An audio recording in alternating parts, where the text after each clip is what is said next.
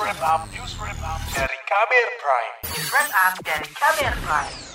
Lebih dari 270 kepala daerah akan memasuki masa akhir jabatan sebelum pemilu 2024.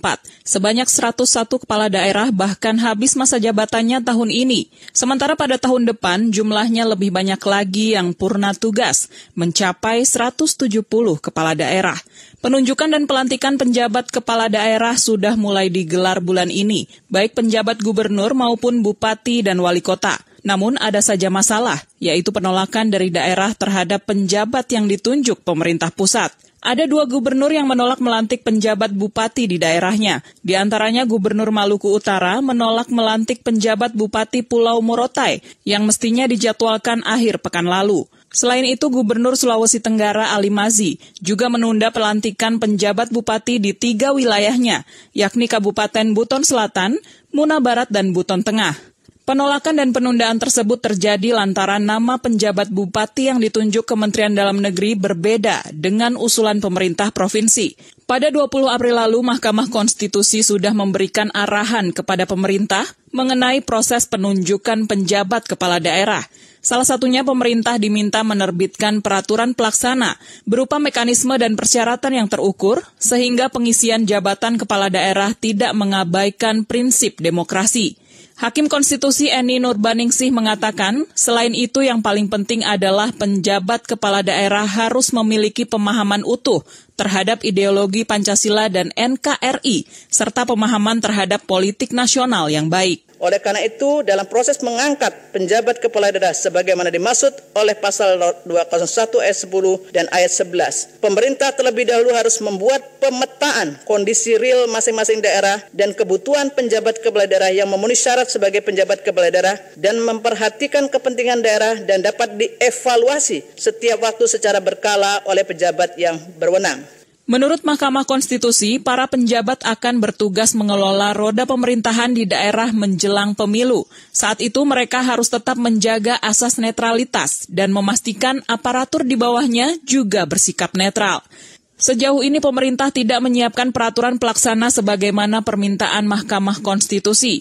Juru bicara Kemendagri Beni Irwan beralasan, regulasi yang ada sudah cukup untuk melakukan proses pemilihan dan pengangkatan PJ kepala daerah. Namun kata dia, tidak menutup kemungkinan Kemendagri akan membuat peraturan pelaksana seperti yang disampaikan Mahkamah Konstitusi melalui pertimbangan hukumnya.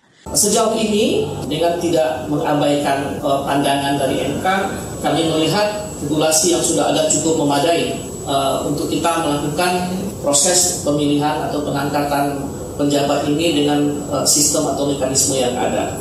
Sambil berjalan, nanti kita lihat jika proses ini kita pandang perlu penyempurnaan, perlu penguatan, tidak tertutup kemungkinan kita melakukan uh, penyiapan regulasi yang baru. Beni menyebut penjabat bisa saja dicopot dari jabatannya jika hasil evaluasi buruk atau melakukan pelanggaran. Kata dia, pertanggungjawaban merupakan bentuk mekanisme kontrol terhadap penjabat.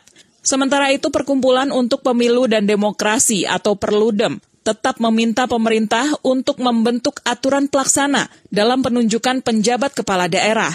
Yang kita khawatirkan kan misalnya kalau kemudian terjadi penolakan di daerah gitu ya, misalnya daerah bergejolak atau ada bahkan sampai konflik misalnya kan itu yang tidak kita inginkan ya, karena kalau misalnya itu sampai terjadi uh, justru kan malah semakin menghambat jalannya pemerintahan di daerah gitu. Ini kepala daerahnya nggak ada, kepala daerahnya dipermasalahkan gitu ya kan akan berdampak pada misalnya pelayanan publik gitu ya, uh, pelayanan kepada masyarakat di daerah juga bisa terganggu. Jadi supaya hal-hal itu tidak terjadi ya sebaiknya pemerintah segera membuat itu gitu ya aturan-aturan yang lebih teknis ini apa baik itu uh, peraturan pemerintah atau bisa juga peraturan presiden misalnya. Hmm. Direktur Eksekutif Perludem Hoirunisa Nur Agustiati mengatakan aturan ini diperlukan untuk menghindari konflik yang bisa terjadi di daerah. Hoirunisa mengingatkan, jangan sampai muncul anggapan pemilihan penjabat kepala daerah karena ada kepentingan politik kelompok tertentu menjelang pemilu dan pilkada serentak 2024. Apalagi misalnya nanti ada anggapan, oh ini sampai uh, 2024 gitu ya, 2024 kan mau ada pemilu nasional, mau ada pilkada gitu ya kan nanti bisa aja muncul kecurigaan-kecurigaan ini orang-orang yang dituju, orang-orang yang uh, menguntungkan kelompok tertentu misalnya. Kan kita nggak ingin juga kayak ada ada anggapan-anggapan seperti itu gitu. Demikian laporan khas KBR, saya Astri Yuwanasari. Kamu baru saja mendengarkan news wrap up dari KBR Prime. Dengarkan terus kbrprime.id, podcast for curious mind.